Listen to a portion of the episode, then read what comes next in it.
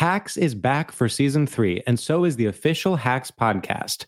In each episode, Hacks creators Lucia Aniello, Paul W. Downs, and Jen Statsky speak with cast and crew members to unpack the Emmy winning comedy series. You'll hear Hannah Einbinder and Jean Smart speak to their on screen dynamic, along with stories from the show's writer's room, on set antics, and creating the world that Deborah and Ava inhabit. Watch Hacks streaming exclusively on Max and listen to the official Hacks podcast on Max or wherever you get your podcasts.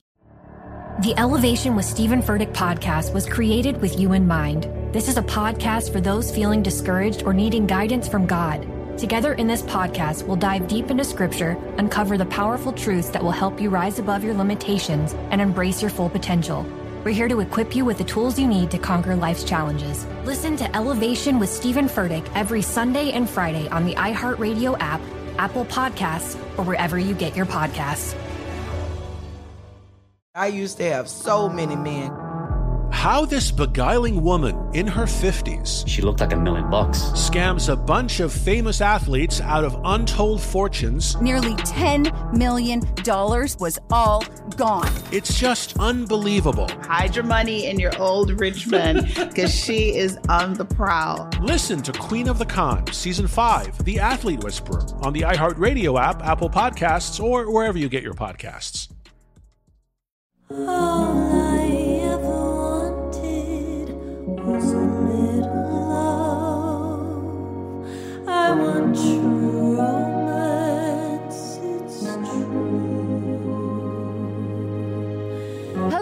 and welcome to True Romance. This is Carolina Barlow.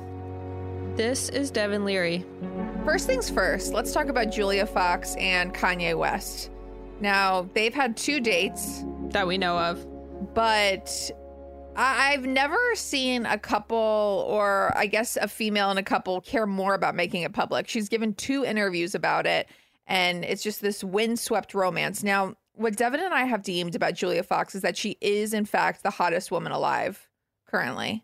I mean, we don't have to dig deep on this one. I remember when we did have to dig deep on Bennifer and really ask ourselves, like, is this real? This romance, for me, not feeling the need to dig deep to say this is not a real romance. it's more of a setup for publicity. They literally had a magazine come photograph their date, and it's a clear, pointed message to Kim That's true. She's getting serious with Pete. He needed to do something about that. Julia Fox, I am happy for her, regardless of the authenticity of this relationship. She has been through a lot. Devin pointed me one night to her Instagram stories where she was basically talking about how awful her uh, baby daddy is. And it seemed really bad. He seems uh, like a very sick person. And she seems like very much a single mom. So the fact that she now has Kanye West filling a hotel suite with clothing for her, I She I love deserves it. She deserves it. She deserves this um, moment in the sun, and um, I'm very happy for her. And and whether real or fake, I would be happy if I went into a hotel room and a man had filled it with clothes, but not Kanye West because our clothing tastes do not match. Yeah, Like- he's wearing like fisherman boots in the pictures with her. I liked when uh, Kim Kardashian on one episode of Keeping Up is saying that Khloé and Kourtney are dressing so badly that it's making her physically sick. And Kourtney is like, well, at least I don't look like I'm gonna bike the Tour de France because Kim is always wearing like Yeezy like bike shorts and like bodysuits. Yeah, I mean, I also think it's important to note that this romance is a victory for the Stan community. First of all, I can easily see Kim and Kanye a couple years ago watching Uncut Gems and Kanye saying Julia Fox is beautiful or Kim saying she was somehow jealous of her and Kanye remembering that and then reaching out to Julia I Fox agree. like, "Hey, but Julia Fox has said on her own podcast that she wishes was true romance that um she's a huge fan of keeping up with the Kardashians and has watched it like her whole life. We know she's probably seen all the Kanye episodes. So for those of us who watch these shows, we watch Real Housewives of Beverly Hills. We wish we could have a romance like Kyle and Mauricio. And then the idea That's that, true. that this person actually successfully like inserted herself into the world of keeping up with the Kardashians. Like it's like if I suddenly woke up in Albuquerque, New Mexico after binging Better Call Saul. It's like she really did it and I think that that is admirable. Well, she's also pretty messy, which I appreciate, and I, it makes me miss old keeping up. Like she Yes. reposted a piece of the Interview magazine article where her friend is quoted saying, "Julia is cooler than Kanye, Kim, and Pete combined." I'm like, you're reposting that? You're all right, all right. I mean, Yeah. She's very unfiltered on Instagram, which I do appreciate. The night that she was posting about her ex, she was kind of like live feeding this breakup. Um, or I guess they had already broken up, but she was live feeding all this stuff about her ex. And it was one of those moments where you're just like, okay, I have to screenshot every second because this could go away. Like most public figures will have a good night's sleep. The next morning, they're like, fuck, let me take all of this down as soon as humanly possible. She did not do that. I screenshotted and it was useless because she just left it up anyway. that is the case and i'm again i'm i'm happy for her we are going to be right back with some real housewives and this time we're going to a little town called potomac where there are rules there are customs and you have to behave yourself please stay tuned I want true romance. Hacks is back for season three, and so is the official Hacks podcast. In each episode, Hacks creators Lucia Aniello, Paul W. Downs, and Jen Statsky speak with cast and crew members to unpack the Emmy winning comedy series. You'll hear Hannah Einbinder and Jean Smart speak to their on screen dynamic, along with Hacks writer and actor Pat Regan, on how their improv experience helped them when shooting scenes and what it was like writing scripts for specific actors. You'll also hear from crew members like the costume designers on what it was like creating the world that Deborah and Ava inhabit. Hear stories from the show's writer's room, on set antics, and more. Watch Hacks streaming exclusively on Max and listen to the official Hacks podcast on Max or wherever you get your podcasts. Danielle Moody here, host of the Woke AF Daily podcast. We've been with iHeart's Outspoken Network for a year, and what a year it has been. Every weekday, I navigate our rapidly changing world alongside our series of fabulous expert guests.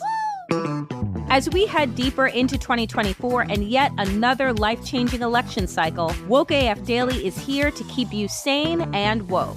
Woke not just to the latest headlines, but also to the collective power we all have. Woke to the need to build community with those around us. Woke to how to avoid burnout, and woke to the ways we can all find joy in the madness. Make Woke AF Daily with Danielle Moody your podcast destination for 2024 election news and analysis. And tune in to hear the ways I am working to stay grounded amidst it all. Listen to Woke AF Daily Season 5 on the iHeartRadio app, Apple Podcasts, or wherever you get your podcasts. started talking about this incident. Drugs and uh, officials cover up. you couldn't believe it. From iHeart Podcasts. It's like the police knew who he was before they got here. A story about money, power, and corruption. The medical school dean at USC was leading a secret double life. He's breathing right now? Yes, he's absolutely breathing. I'm a doctor, actually. There's no way that that guy's a doctor. I'm Paul Pringle, and I'm an investigative reporter for the LA Times. This is the story of an investigation that starts in a hotel room in Pasadena, California, and reaches all the way to the top of two of the most powerful institutions in the city of Los Angeles. When people fall in line, they fall in line. Looking back, I realized, oh, everyone knew. This is Fallen Angels, the story of California corruption. We're always going to have predators.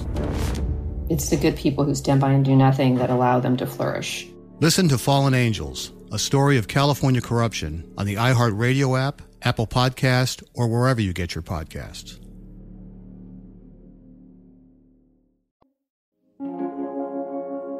And we're back with True Romance. We are talking Real Housewives today. So, this week is the second episode in our series that we're calling Reality Romance. And this week's reality romance world is a little place called Potomac, as Carolina mentioned.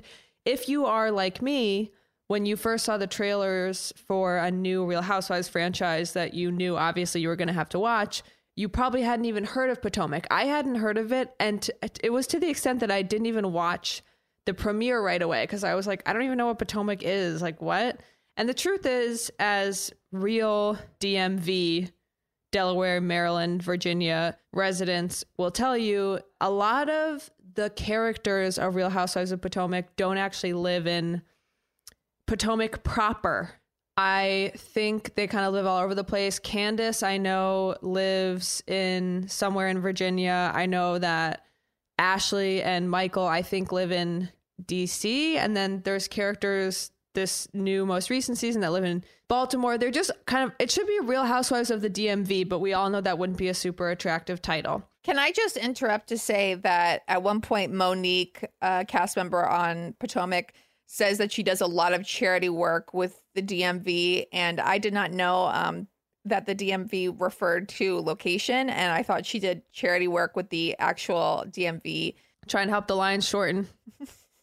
I was like, what kind of charity work do people do at the DMV? And then I was like, I guess her driving drunk really would affect that. That's really crazy. Yeah. That was crazy when she drove drunk. I forgot about that. So there's a lot of fascinating romances in this world. And I think we would be very remiss not to start with a couple called Ashley and Michael. So you do not have to be a frequent watcher of Potomac to appreciate this. I was not a frequent watcher of Potomac. Um, Devin gave me what I would call a college level syllabus to get through. I got through most of it, but I will say Potomac was so refreshing based off of the fact that I just been watching some Beverly Hills. Potomac is much more entertaining, much more real, much less superficial. And uh, I think you're right. Let's begin with Ashley and Michael. Ashley is, I want to say, younger than us. I think she's like 26. At the time of the first season, she was 26. Yeah. And she is married to a 55 year old bald man. And I'm saying bald to just give you a picture, uh, named Michael, who's from Australia. I think, and I know Devin, you'll agree with me, bald men are really hot actually. And I've always been a fan of older men. People understand that um, John Slattery is someone who really affects me. But this guy does not do it for me. And Ashley is perfect looking. Well, there's a lot of bald men in this franchise, and a lot of That's them are true. attractive. But Michael is simply the worst human being I've ever had to look at on a television screen. And he is, to me, repulsive in every single way. There's not a single factor. Like, it's like, okay, you have PK from Real Housewives of Beverly Hills. Physically, on first glance, absolutely not. But he is charming, funny, charismatic, and a little bit shady, which are all kind of attractive qualities to someone who has deep seated issues like me. And you know, so that's fine. It's like Michael, he doesn't have any of the things. I actually think if he had a good personality, he could be attractive it's like his personality contorts his facial features. And when they do like weird sex scenes, which they weirdly do multiple times throughout the seasons, like she'll be like, I'm trying to spice things up with Michael. And so I have like strawberries and whipped cream. I have to turn the the show off. I have to fast forward. I can't look at it. It's like so gross to me. That I've I've met couples like this before where the girl is so hot and openly talking about uh, like this girl I knew in New York was dating this guy who was just objectively not that attractive. He was really funny, so I got that. But she was like, could have been Miss USA. And she was like, Oh, yeah, I love 69ing. And she was like, When we don't have sex more than one day, I have to ask if something's wrong. And Ashley has similar energy where she'll visit Michael in his office and be like, Why are you holding out on me sexually? Are you just trying to hurt me? And I'm like, What? Is this the upside down world?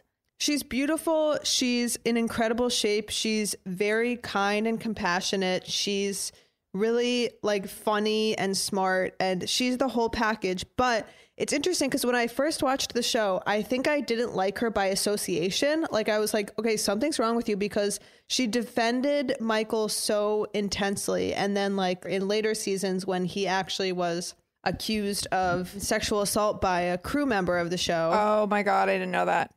Yeah, you didn't get there yet. Again, I think I said last week when subtitles are shown, the real shit is happening. And this was a part of the transition towards breaking the fourth like there's just a lot more breaking the fourth wall than there used to be. I think that's the level of drama that's like required now, but anyway, basically I believe it was at a party that Monique was holding at her house.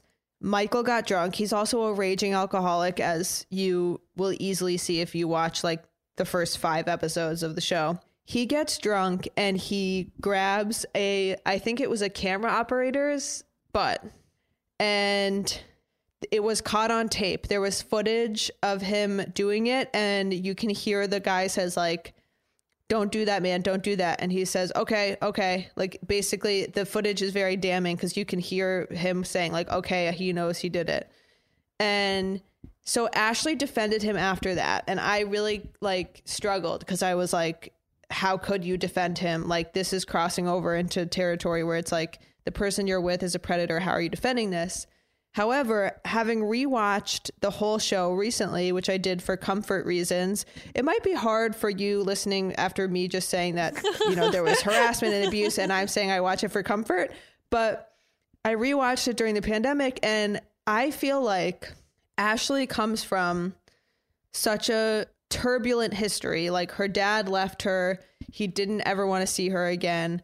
Her mom clearly has financial issues and is financially dependent on her. And so Ashley kind of stepped into this arrangement and she almost talks about it that way. She talks about the prenup and the postnup and updating the terms and like it's like a business contract. And yes, she pretends that they're in love, but she wanted to be a mom. She had two kids with this person and I feel like she's trapped by him. In a lot of ways, she's trapped by him because I know that she makes a lot of money from the show now, but now she has two kids. She has to be able to support herself. And it's later revealed that he allows her to, like, they basically have an open marriage, from what I understand. So to me, it's like, okay, this person financially supports her. She doesn't really have a backup plan until this show, but she's now allowed to like sleep with whoever she wants and she has these two kids and maybe she just wants to live in a family with someone because she didn't have that i basically have a whole new like understanding for her situation and i feel bad for her in a lot of ways and i understand her in a lot of ways and i love her now i'm like an ashley stan I appreciate her honesty. She has incredible candor when speaking about her relationship for the most part, from what I've seen. For instance, they are partners in a restaurant together, and Ashley and Michael have the craziest fights. And then when she's talking about it in her one on ones, she's like, So Michael told me he put all my dresses out on the couch and told me to get out of the house and not to let the doorknob hit me. And that really upset me. Like she just says it like that. And what I like about that is that it obviously implies that she's not completely internalizing his behavior. And that's something that I think is really important for me and I'm going to throw a blanket statement and say for most women to say a man's behavior has nothing to do with you. That doesn't mean that you should be with him, certainly, but it means that you should not internalize that to measure your own self worth. And so when Michael freaks out at her, she does not care. And when they're partners in the restaurant together, what I thought was really interesting was she said, he does not think of me as a partner because he makes more money than me. And so there's always going to be a power imbalance in this relationship. And I have never thought about it so clearly like, oh, right, there's always going to be a power imbalance in this relationship because he doesn't see you as a true partner. Yeah. And I also think that, like, those fights they had about the restaurant, she was right. I remember him saying like the dishes had to be more expensive and like it had to be like this premium like wagyu beef and stuff Ugh. and she she was basically saying like we need to make this like approachable for you know every the every person and i think that's especially true for this very specific genre of restaurants that has sprung up which is bravo celebrity owned restaurants because the people who go to them like the reason why Lisa Vanderpump has opened like 16 bars and every member of Vanderpump Rules like has their own bar and restaurant now is because the fans will go. Like the fans go. It's like a tourist attraction. The fans go to the restaurants that these people open, so they do have to be accessible. I mean, we're Bravo fans. We're not like looking to buy a $42 steak. He was serving kangaroo and emu, folks. And Yeah. that's one of the things that uh, Gizelle shouted as she was fighting with Ashley and left the restaurant was like, okay, people are eating emu here. Like, this is not the place. I mean, I love the other women's reactions to Michael. For instance, when Michael does what in the Real Housewives franchise is a huge mistake where he shows up on a girls' trip. I mean, I think this is so funny because I feel like Devin, if you and I were away with some girls and a guy showed up, I feel like we'd be like, "Oh, hey, oh, someone's boyfriend came." Like, I hope I would hang. not be like that. Okay. Devin has been raised by the Real Housewives franchise, and uh, No, I no, I just think it's weird. I think it's funny that you were like, "Oh, hey, someone's boyfriend showed up." Like, no, I would be like a weird. boy. That's weird. like, why is he there? Why would he want to come? It's the one time I've ever agreed with Ramona. Probably, there's probably a few times actually. I think a few times I've agreed with Ramona, and I'm horrified to say that. But when when Simon and Reed interrupted girls' nights and girls' trips, she would say like, the vibe is not the same. It makes me uncomfortable. Like we're trying to have like a bonding time and I totally agree with that. Like if I was on a girls trip like to me that's like staying up late, talking shit, talking about our feelings, talking about our relationships, like diving deep. And if a man is there, you can't have the same level of candor. It's not as fun. Uh, that is what I love about Karen is that she is truly a person that I feel like was missing from my life was Karen Huger, cast member of Real Housewives of Potomac. And one thing she says, which I will be saying when I feel it instead of hiding it, was when Michael comes, she says, I don't feel good. I feel like a victim. I am a victim. which I, I just love that she says out loud. And Gizelle says, He's offending me. He's offending my people. He's offending. They did overreact. They were waiting for a reason to like attack Ashley and Michael because I think from the beginning, I think it was clear to them like these are going to be the outliers. This couple is fucking weird. What's their deal? And they were like, we're going to have to find an in to make fun of them. And this was their in. Gizelle does say Crocodile Dundee has taken it too far. Yeah. And when Karen is upset because Ashley says she doesn't care that the girls are upset that Michael's staying at the house, Karen says, I'm just taking a note to my motherfucking self. And Ashley says, Oh, you won't stay here again? And Karen goes, I don't believe so. Which again, I'm just like, wait, where was Karen my whole life? Like, I know. I need this She's so commentary. like, so good. I really think that she's just a personality that I've been missing and and I I kept on wanting to equate her to Lucille Ball in terms Yes. of like her reactions. I was like Yes. these are some of the best reactions I've ever seen and she's so measured even when she's really upset. Yes, I, I I totally agree with the Lucille Ball comparison. She's very, but I also think that Gizelle is kind of a Lucille Ball. Gizelle and Karen both are so funny, and I I just I couldn't appreciate them more. I do want to agree with something you said earlier, which I forgot to agree with because I was so triggered by you saying that you would bring a boyfriend to a girls' trip, which is essentially what you said. It is. I really do appreciate the raw reality that Ashley brings to the show. She is working, she is performing, she is bringing Yeah. us stuff to watch every week. And for that, I will always applaud her. And there are various points in the show where she brings that up. Like she's like, I've never hit anything. I've let everyone in on everything that's going on. And she has. And I think the reason she might be able to do that is because I believe it's an arrangement. And I believe like the fact that she kind of laughs things off sometimes. Like they're like, wait, so Michael was caught again with strippers at a bar. And, and she's kind of like, okay. Cause I think she's like, yeah, it's not like the love of her life. Like if And he does- Mauricio was at a bar, I think Kyle Oh. would like have a mental breakdown. But As would America. America would crumble if Mauricio cheated on Kyle. But when Michael cheats, It would be our January 6th. it would. I do think Ashley really loves him though. I, I really do. She she acts way too charmed by him. And I mean, for instance, at one point he gets her flowers and after he kicks her out of their home, he gets her flowers. And she says, Oh, babe, you got my favorite flowers. Listeners, they are red roses. With the white Hell. baby breath. They are like what you first With see when you walk by a, a CVS during Yes, Valentine's exactly. Day week. Yeah. No, and I do think also like she starts to pull away from him and defend him less and almost seem like she could possibly leave him when she has the kids because his fuck ups start to affect the kids. Like, for instance, when she was on a girls' trip and she tried to FaceTime the baby to say goodnight, and Michael wasn't home to FaceTime with her and the baby. Like, that is an egregious, egregious cardinal sin. And I think she starts to wake up. That being said, she has another baby with him. So I don't know. I think that happens a lot from what I've read is that women, even when they know that their partner may be insufficient, they want a sibling for their child. And I think that's totally reasonable. Sure. I I, don't do. blame her. her. I mean, her babies are so cute. So I, if you're ready, would love to jump to Karen Huger, as I mentioned, a new person in my life that I really appreciate. jump on in. Now, Karen is married to, as he's frequently referred to, the Black Bill Gates, uh, Ray.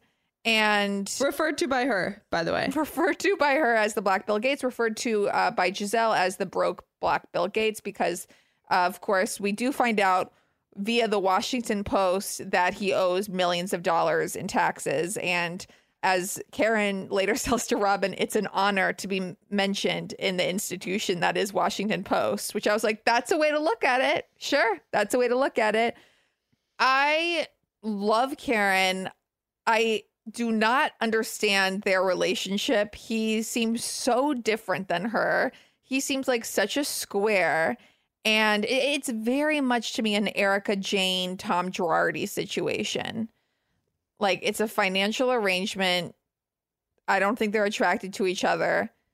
But I do love what Karen said, um, and I'm going to take it with me for the rest of my life, where she told Gizelle, I believe, if he doesn't ask you where you're going, your marriage is in trouble. That's the way she leaves the house, which is that she always has to look good. He always has to ask where she's going.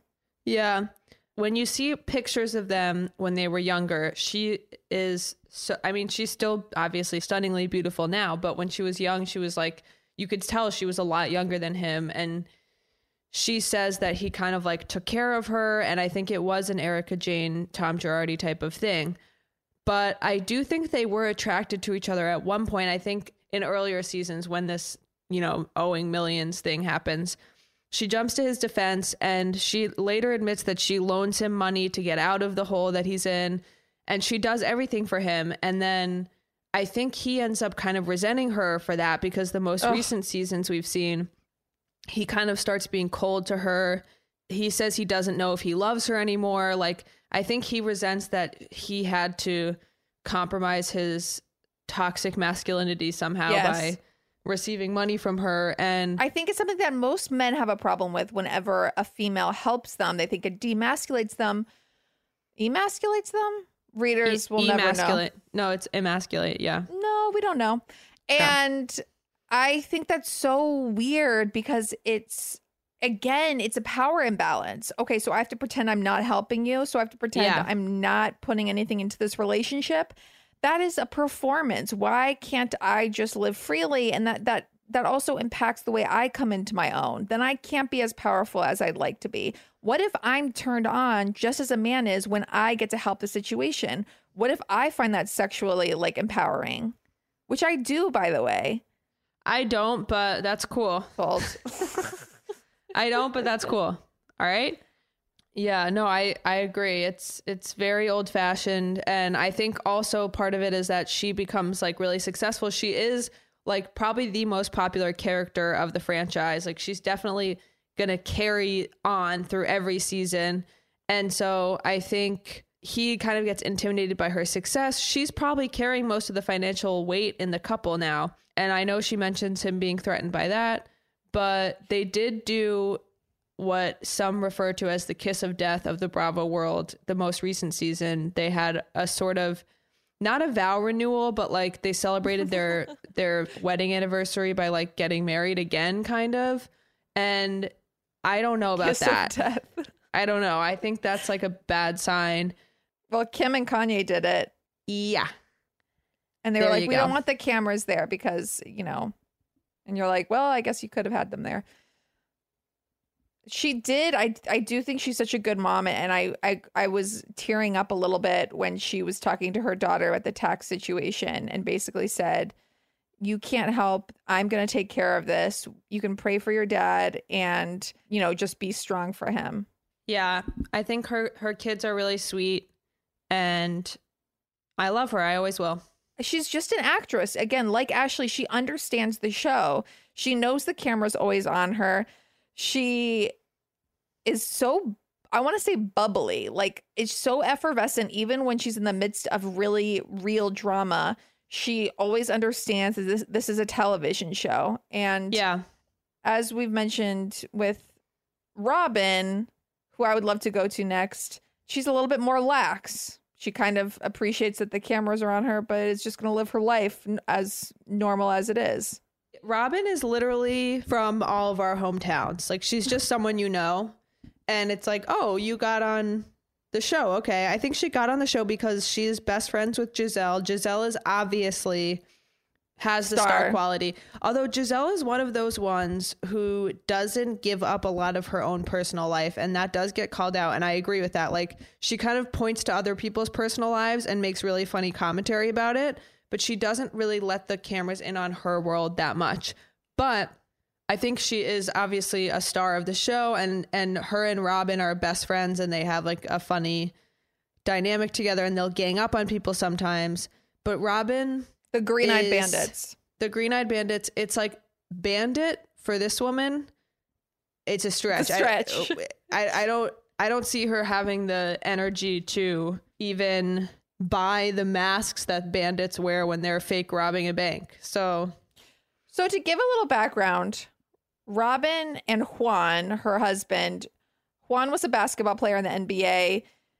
They lost everything in a bad investment. Their house was foreclosed on and they had to downsize. weird financial scam with a friend that is Yes. still unclear to me. A friend took all their money. But Juan and Robyn have this great relationship that really could be the basis for a romantic comedy in that they divorced.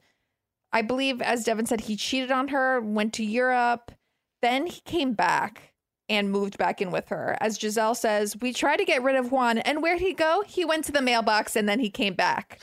And so Juan comes back, moves into the house with them. They sleep in the same bed, but they're fully divorced. Yeah. And so, as you wrote, Devin, it's a fairy tale we want to believe in. Like this couple that broke each other hearts, a divorced couple, maybe falling in love, getting back together, rebuilding a family. I mean, something that really reminded me of you and I is when we first meet Robyn and she's trying on her old wedding dress for Gizelle. And then Mhm. she just ends up hanging out in her wedding dress and talking to Gizelle. And Juan comes in and he's like, What are you wearing? And she's like, Oh, I'm just trying on my wedding dress. You weren't supposed to see this. And he's like, This is crazy. But I was like, I actually completely see myself being like, I want to wear this. Okay, what's going on with your love life? And completely forgetting that I'm hanging out my house with my old wedding dress on, like Mrs. Havisham.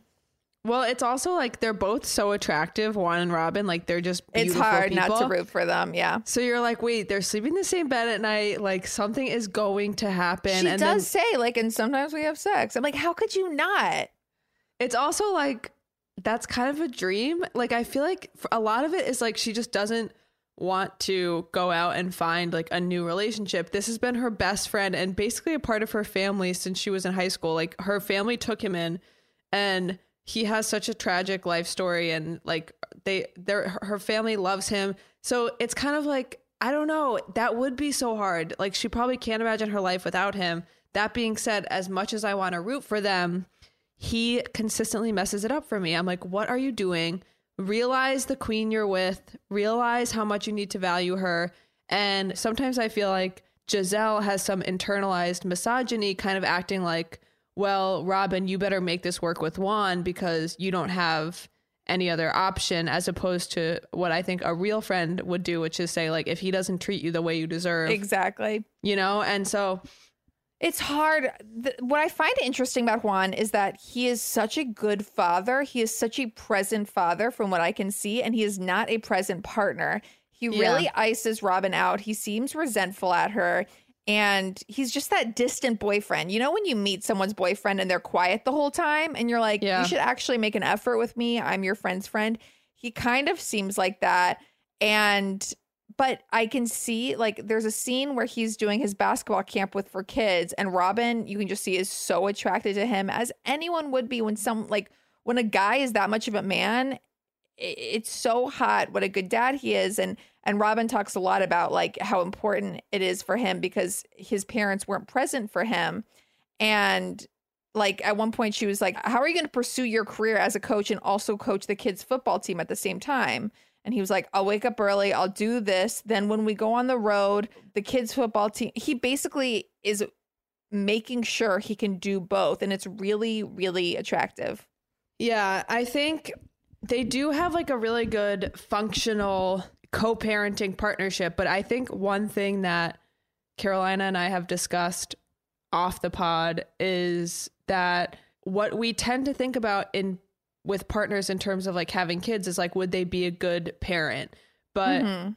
we less often think about would they be a good co-parent? Like someone can be a great like Mm. you know, active, fun, goofy parent playing with the kids, always helpful, and then not check in with your emotional being. Like when you are have lack of sleep and you're responsible for like two boys becoming good men and they constantly need things like you need someone to be constantly checking in on your emotional well-being. How are you doing? In recent seasons she's depressed. It's the pandemic. She's doing homeschooling with them like and he's like why aren't you getting up earlier?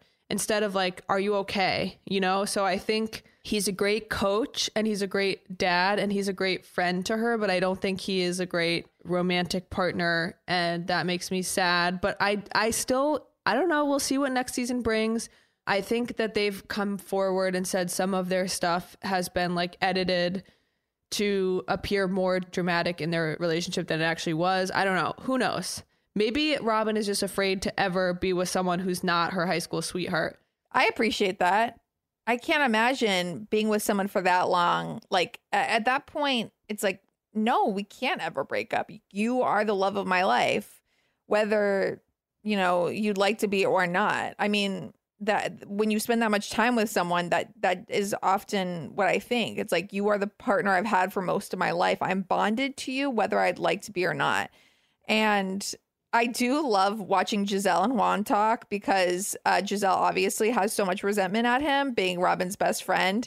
Yeah. And Gizelle is dating this other basketball player, former NBA player, Sherman. And when she comes over to Robyn's house, I mean, God, I identified with this. She comes over to Robyn's house. She's supposed to be with Sherman. They're supposed to have a double date, and she comes over alone. And she's like, Sherman and I broke up. And Juan's like, Well, maybe you're being impatient. Like, it takes so longer for guys to commit. And she goes, We've been together for a year and a half, Juan. and Yeah. I obviously thought of you. I thought of me. I was like, This is absolutely the energy I would bring if someone was trying to talk to me about a relationship. And at first, Gizelle is all about him. I cannot emphasize how beautiful Gizelle is and how average Sherman is. And his name is Sherman. And know. I'm just like, God, women just get such a fucking raw deal in this life. Um, but she's like, Sherman tore down all my emotional walls and he tore down all my walls, which I was like, okay, we get it. You guys have really good sex. yeah But one thing that I loved, and I, I might get tattooed on my forehead like Amber Rose, is when she's explaining to Juan why she's not going to stand for Sherman being so distant. Which again, I'm like, okay, so this average guy is telling one of the most beautiful women I've ever seen in my life. Yep. Like, I don't know. Like, I don't know. I, I just need space because there's a People magazine article about us. Like, give me a break. But Juan says, Well, I think you're being impatient. And Gizelle says, Yes, my mother told me I needed to work on patience, but I think I'm going to do that for the next guy. Ooh! Juan's still not getting it. So she looks at him and very clearly says, I want what I give. yep Listeners, when I say that sentence is how I went to bed last night and it changed my life, because as a female, we are expected to appreciate less. Than what we give. We're supposed to give more. We're the caretakers, we're the homemakers. We are supposed to love more. We're lucky if men give us shitty roses from CVS. Like that is a profound thing. Yep. I have cleaned boyfriends' houses without them asking. So that's a little bit on you, but yeah. But I'm saying I anticipate, I think about what could make you Yeah. happy. I and we are told to like be lucky if they acknowledge us with random acts of love when that is what we think about all the time. And so can we expect what we give? And I think we can and I think we can ask for it.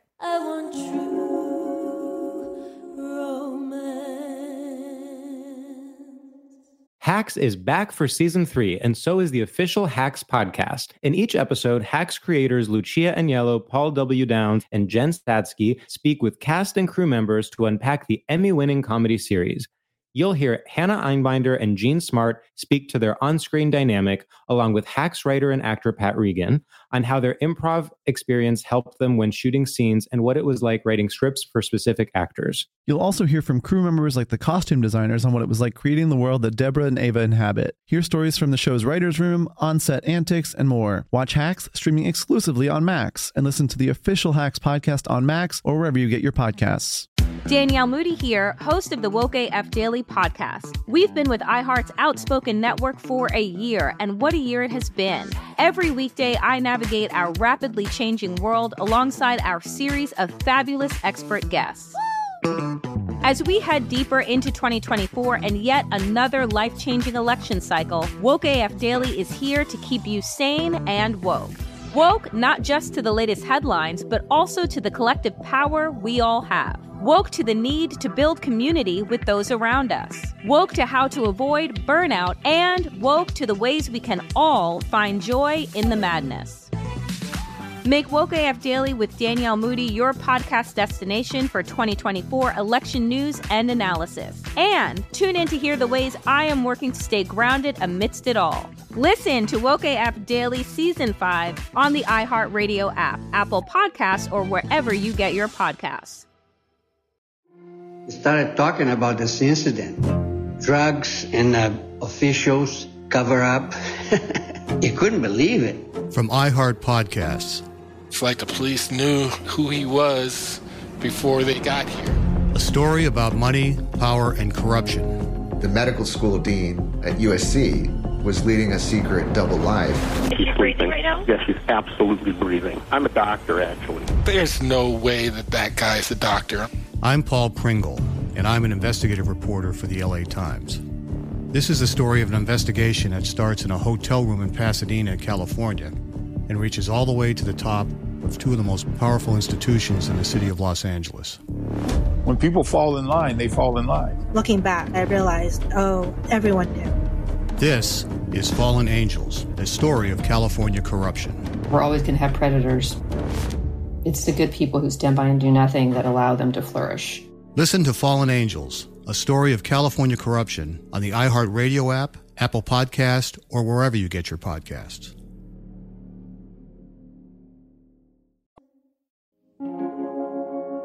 I wanted to talk about Chris and Candace because I have a bone to pick with them. What's the bone?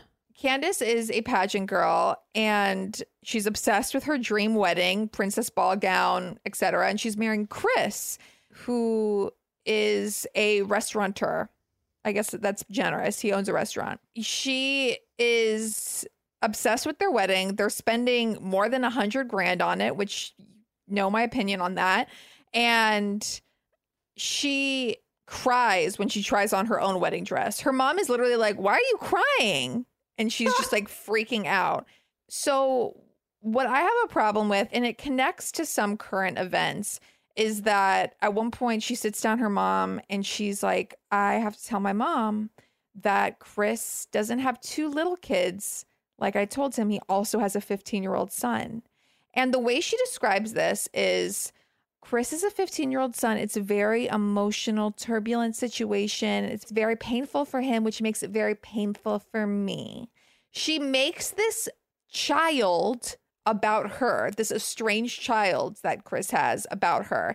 And it really pisses me off because it brings me to what I've been feeling about the current Tristan Thompson situation. So, Tristan Thompson, as we know, is a, as Gizelle puts it, cheater, cheater, pumpkin eater, and Yes. has cheated on Khloé multiple times. Most recently, we have found out that he has fathered another child with a personal trainer in Texas.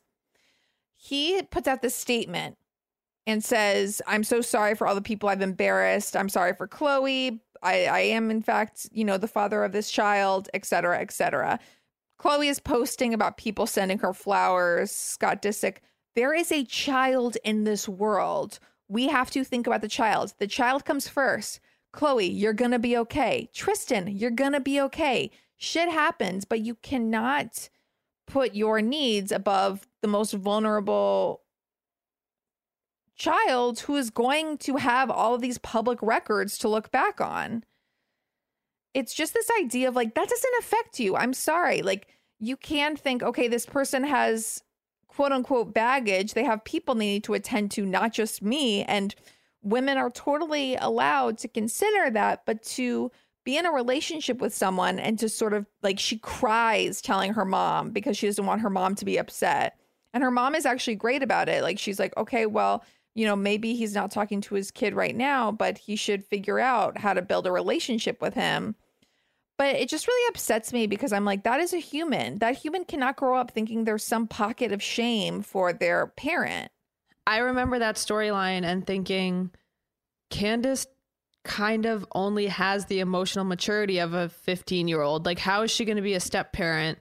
I don't know. I just feel like she almost wishes that wasn't a part of her storyline. She definitely does. She definitely does. And I think that in some ways, I don't know about Chris. Like in some ways, I always thought like, oh, he's so much more mature than her, and he kind of puts up with her because she is really demanding. Uh, her whole wedding thing, I felt like was totally just kind of clueless about you know how there's bigger problems in the world than a wedding. Or how you're um, spending a down payment on a house on one night that you're going to be stressed out about the whole time. Yeah, but in later seasons, first of all, uh, it seems kind of to me like he should be making better financial decisions if he's responsible for three children because he ends up like leaving the restaurant business to be her manager. Sure. Meanwhile, she can't sing. So I think one symptom of narcissism that needs to be added to the DSM is starting a singing career when you can't actually sing because Luann from Real Oof. Housewives of New York, that was a moment when I realized like, okay, this person is a pure narcissist because she's not in on the joke. She's not like, oh my God, I know like I made all this money off like Chic C'est La Vie, even though like I can't sing. She's like, wow, people are ri- finally seeing my talent. And same with Candace. She's a little bit of a better singer than Luann, but she's not great. And Chris gave up his whole life to like be her manager and support her and like he's like on her payroll and it's this whole dramatic thing and I just don't know about that. He also like is bad at the job, like he like doesn't show up for like the recording sessions. And so that's concerning to me and I I did start to be more on Candace's side the most recent season even though her whole album is like songs about being in a toxic relationship but then loving the person anyway, which is a little bit like again, 15 year old emotional intelligence. Now I'm thinking about Luann and how when she was in a fight with Bethany, she said to Sonja, I'm sorry, does Bethany have a, a serious radio station? Oh my God. And Sonja goes, No. like confused. Uh, no, she doesn't need that. Our other couple is Monique and Chris. So Chris is probably the most successful male on the show. He is a former uh huge football player. He made millions and millions of dollars. They have this huge house. Monique is has a very strong trophy wife energy. Okay, but I need to say this about Chris. I have become a little obsessed with him. Like He's I think so he hot. is I know. so hot. I just love his energy. He has he has that thing where he doesn't need to like front at all. Like he just seems like a very sweet man. His voice, like it's like Gaston on Beauty and the Beast. Like he does it, there's something that happens to me when like I see him where I, I found myself resenting Monique. Like I found myself like becoming actively jealous of her because I was like, he just he seems like he really wants to enjoy her and really like cares about their family. he's a present father, but and he's just like like a big guy. Like I was just like, how could you walk around with that guy and not feel like taken care of? Well, also when he has moments with like the babies, like when he, because he's so big and his voice is so deep, and every once in a while when he like talks to the kids, it's so heart wrenching because you're like, wait, you're this giant man. And I went on her Instagram last night to like see what she's up to, and it's just a lot of whatever, like hawking her essential oil brand. But she posted a story of him holding a kitten, and he's like, "Oh, you're so cute" to the kitten, and I was like, "Oh my god, I love when he talks to little baby things. It's so cute." Um, I'm just obsessed with him. yeah. I just love how much he clearly has chosen to devote his Yes. life to her. Like he's so obsessed with her. He defends her no matter what. When he came to the reunion and defended her pretty much inexcusable behavior with Candace when they got in the fight, the fight heard round the world, and the fight that really honestly, that season of Potomac was such a gift to us during the first year of the pandemic. Like, we were in such darkness, and it was the last season of Real Housewives that took place and was filmed entirely before the pandemic. So, like, there wasn't any of this, like, watching Ramona take her mask off at the wrong time. It was like they, it was before we knew. It was like Station 11 when they do flashbacks to like 10 days before. It's like that's what the whole season of Real Housewives of Potomac was and it was such a gift. But Monique's behavior was atrocious, even though I still kind of sided with her because Candace also had a part. But anyway, Chris came on the reunion just to defend her, and it was like he didn't even have like reasons prepared, but he was just like, I'm going to be on her side no matter what. Yeah, I mean, there is a really funny scene where Chris's mom, in again subtitles, calls Monique a heifer, which Yeah. I'm just very, I'm like, that is such a generational thing. Like, if- if you called me that now, I'd be like, what are you talking about? Where did you pull that out of? And Chris stops speaking to his mom. And listen, I if if that was my husband, I would be like, you have to speak to your mom, but you would at least be secure in knowing like, okay, he has my back. Yeah. I think that I think that behavior can save marriages. I really do. If you feel like your husband is choosing anyone, a friend, an ex, a parent, a sibling over you, I think that can destabilize a marriage and it can become irreparable. And I've seen that happen. It's like you have to know that this person is your partner. Yeah. That becomes your family. Like, yes, you have your family you grew up with, but when you're in a partnership and a marriage, and especially when you have kids, like that's your that's your family now. So that's your core. Well, that's what I thought was so interesting when Monique is explaining this to Ashley because Ashley's hu- husband, we have, you know, established as awful, Michael, is telling Ashley, you have to cut off your mom. And Monique basically sets her down and says, Who are you going to choose, your husband or your family? And Ashley just goes like, "Wow!" Like it's really hitting her that she has that choice to make, and it's not that explicit, but it it is. I mean, her mom has been dishonest with her about where she's uh, spending her money that she's giving her, and that's why Michael is telling her to cut her off. And as you've said, her mom is clearly unwell. It is the one time I've agreed with Michael. I will say that. Yeah it, I, I just thought it was interesting and and again like you've said about this show like it really gets into relationship dynamics that are so much more raw than um the other superficial shit we've seen like i don't care about lisa vanderpump and ken i don't care about their live-in house guest i mean kim you're always oh my god, Cedric! I forgot about Cedric. yeah, I think when Monique started opening up about her struggle with Chris, that he didn't like ask her how her day was, and it kind of felt like she was the mom of these three kids, and then he would come home and it was like she was kind of taking care of him too. Like I felt like that was a really relatable struggle, and I appreciated her like talking about that and talking about wanting to be made to feel special and stuff. Did not particularly agree with her pranking Chris by saying she was going into labor and her water broke and then saying just kidding. not great Um the idea of being like, I'm about to go into premature birth, psych, is Insane. to me. Like not comedy, but I guess to each his own. Yeah, I don't love that energy. I mean, she does have, as you said, she gets into blackouts where she has attacked the other girls and threatened them um, with physical violence.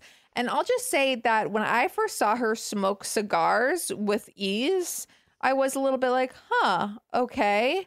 I, um, as you know, Devin, have tried to smoke a cigar once and almost threw up. Um, I think it's really embarrassing. The smell is something that, like, I, I cannot stand. And so when I see um, a female who's half my body size smoking a cigar with ease and enjoyment, I think, what's going on here? Yeah.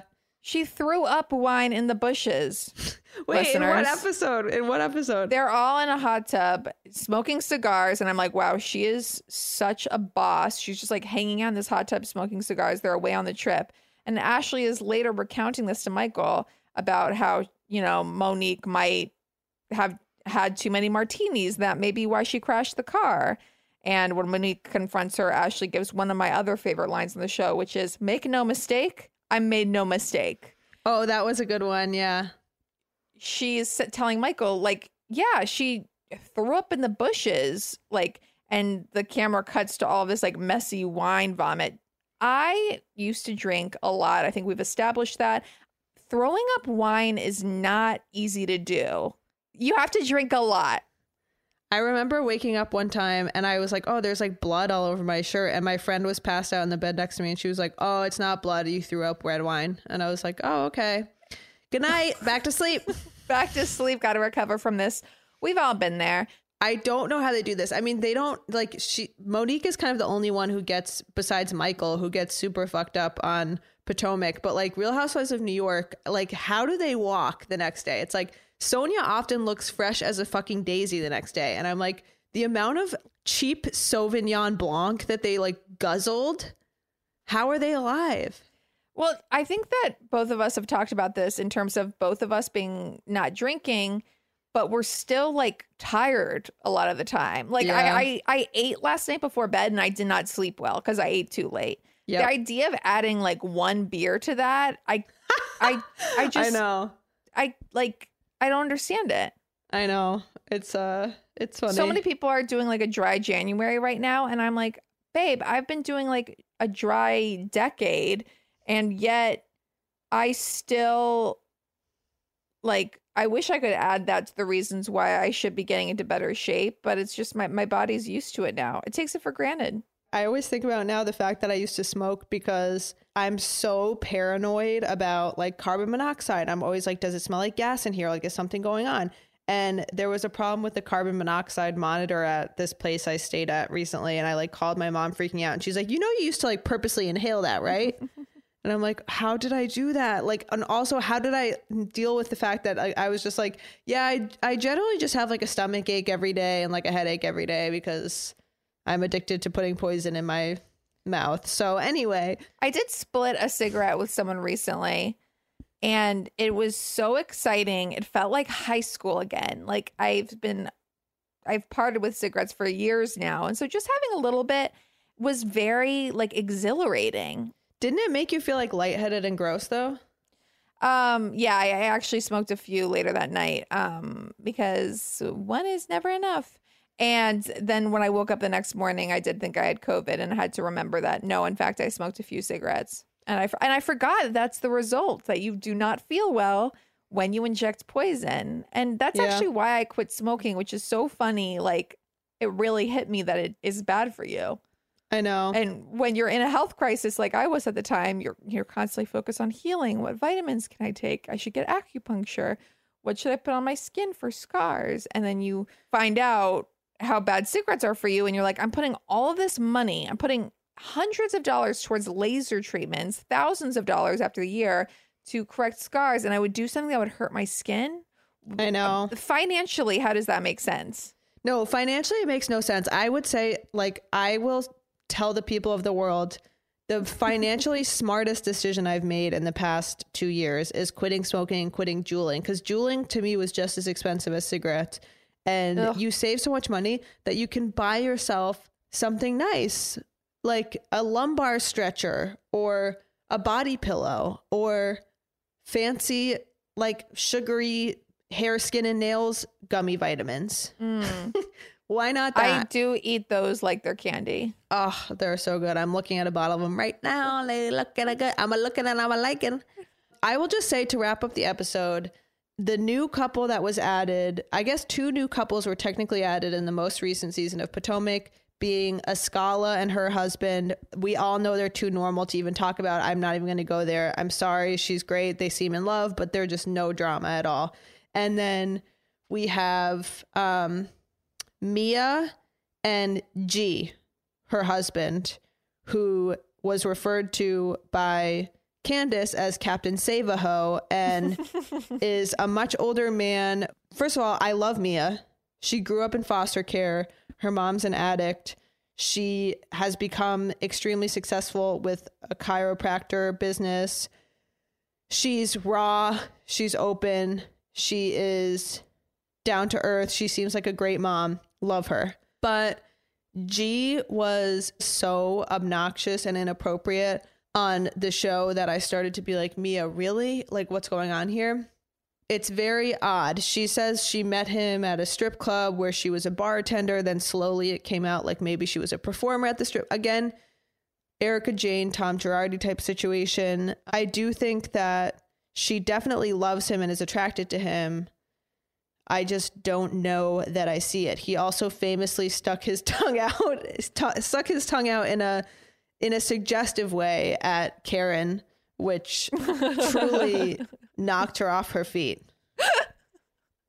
Uh, I am probably going to get off this recording and watch another episode. I also want to do an honorable mention to the first season, a chaotic couple that was Katie. um, Oh, shit, A yeah. former model and Andrew, an absolute dweeb. But when I first Yes. laid my eyes on him, I was like, no, no, simply no. And she's stunning. And, And, again, she's like waiting for him to pr- com- commit to her. Exactly. He's saying stuff like she at one point she was like, Andrew is trying to make it clear we are not engaged. He has the absolute gall to call Karen haggard. Who No. are you, bitch? Who even No. are you? Where are you from? Nowhere. No, You're disgusting. The golf course. Go back to the golf course. Katie is constantly trying to lock him down. And he even says at one time, if you stop bringing this up, we'd be married by now.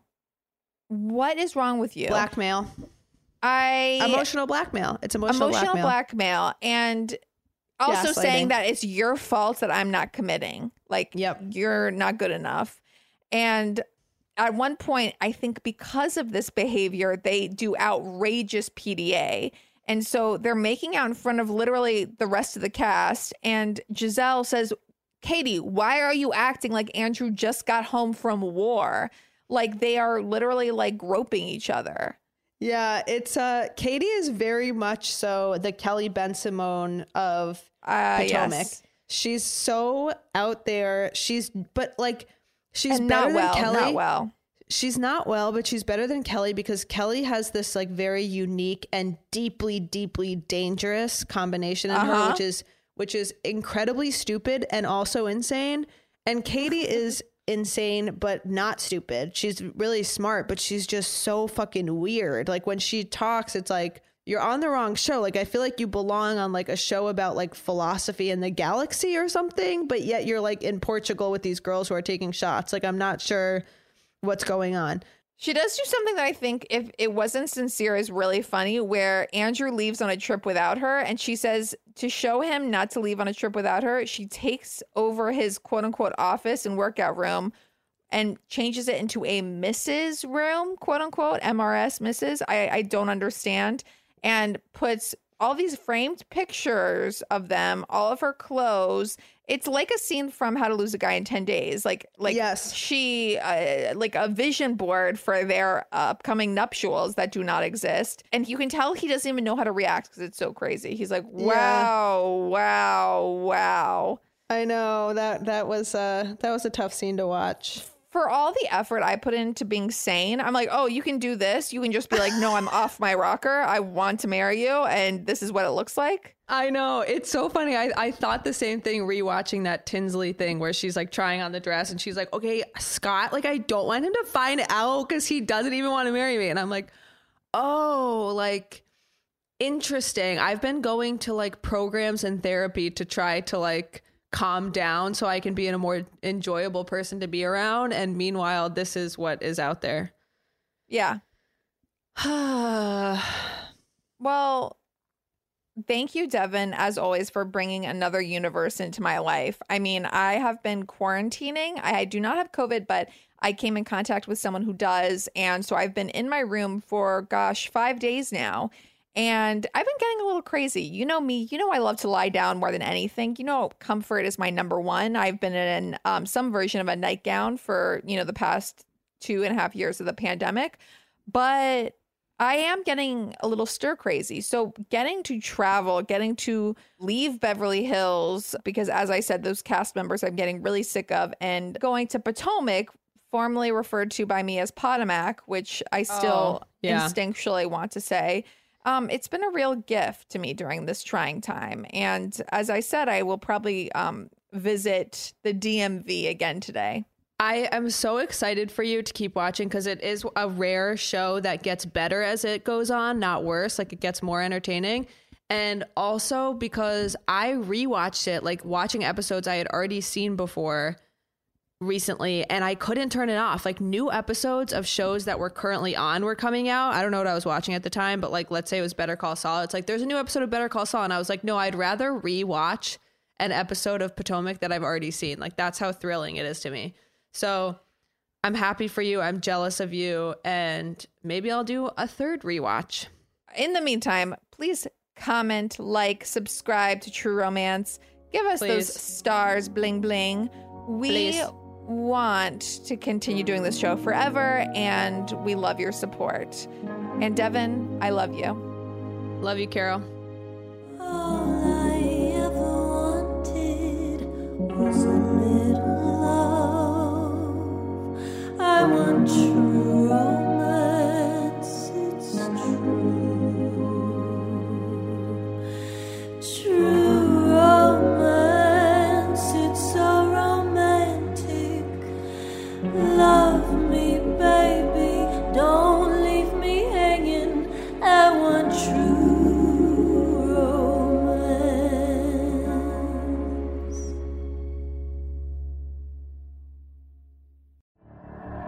Elevation with Stephen Furtick podcast was created with you in mind. This is a podcast for those feeling discouraged or needing guidance from God. Together in this podcast, we'll dive deep into scripture, uncover the powerful truths that will help you rise above your limitations and embrace your full potential. We're here to equip you with the tools you need to conquer life's challenges. Listen to Elevation with Stephen Furtick every Sunday and Friday on the iHeartRadio app, Apple Podcasts, or wherever you get your podcasts. Tamika D. Mallory. And it's your boy, my son, the general. And we are your host of TMI. And catch us every Wednesday on the Black Effect Network, breaking down social and civil rights issues, pop culture, and politics in hopes of pushing our culture forward to make the world a better place for generations to come. Listen to TMI on the Black Effect Podcast Network, iHeartRadio app, Apple Podcasts, or wherever you get your podcasts. That's right. I'm Diosa. And I'm Mala. We're the creators of Locatora Radio, a radiophonic novela, which is a fancy way of saying A podcast. Welcome to Locatora Radio Season 9 Love at First Listen. This season, we're falling in love with podcasting all over again. With new segments, correspondence, and a new sound. Listen to Locatora Radio as part of the My Cultura Podcast Network, available on the iHeartRadio app, Apple Podcasts, or wherever you get your podcasts.